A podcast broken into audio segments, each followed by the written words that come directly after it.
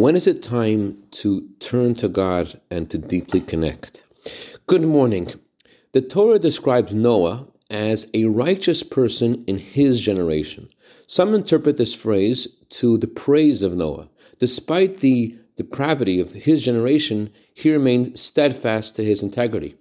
Others point out that Noah was actually only considered righteous in comparison to everybody else, but hold him up against Abraham, and his righteousness is negligible. He's, he isn't a righteous person at all. But why something? Why say something negative about Noah?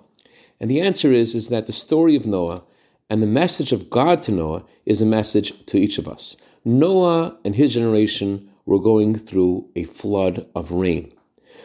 And God told Noah, go into a boat and protect yourself and your family from the rain.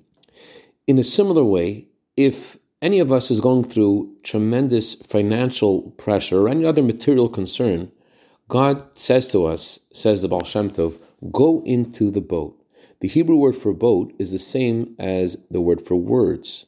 Go into the words of prayer and Torah. Don't just say the words of prayer, believe in them, and deeply connect to God when you pray.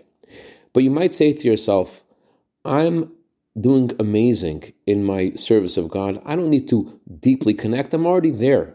So the Torah says, even if you're as righteous as you say you are, you still need to get into the boat.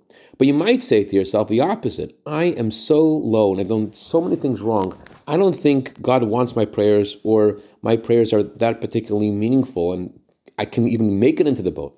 So the Torah says Noah was only a tzaddik in his generation. He wasn't anything special. It doesn't matter what you've done. You can and you need to get into the boat and bring blessing and protection to yourself and the entire world. I dedicate a minute of Torah today to Shalmdol Ber Akimi and Reb Shimon Koshiri, in honor of their birthdays tonight, for a year of bracha, v'atzlacham, the gashmius u'ruchnius. Also dedicate this to the neshama of Nuriel Cohen's father's anniversary of passing is tonight. May his neshama have an aliyah. Have a wonderful day and get in the boat.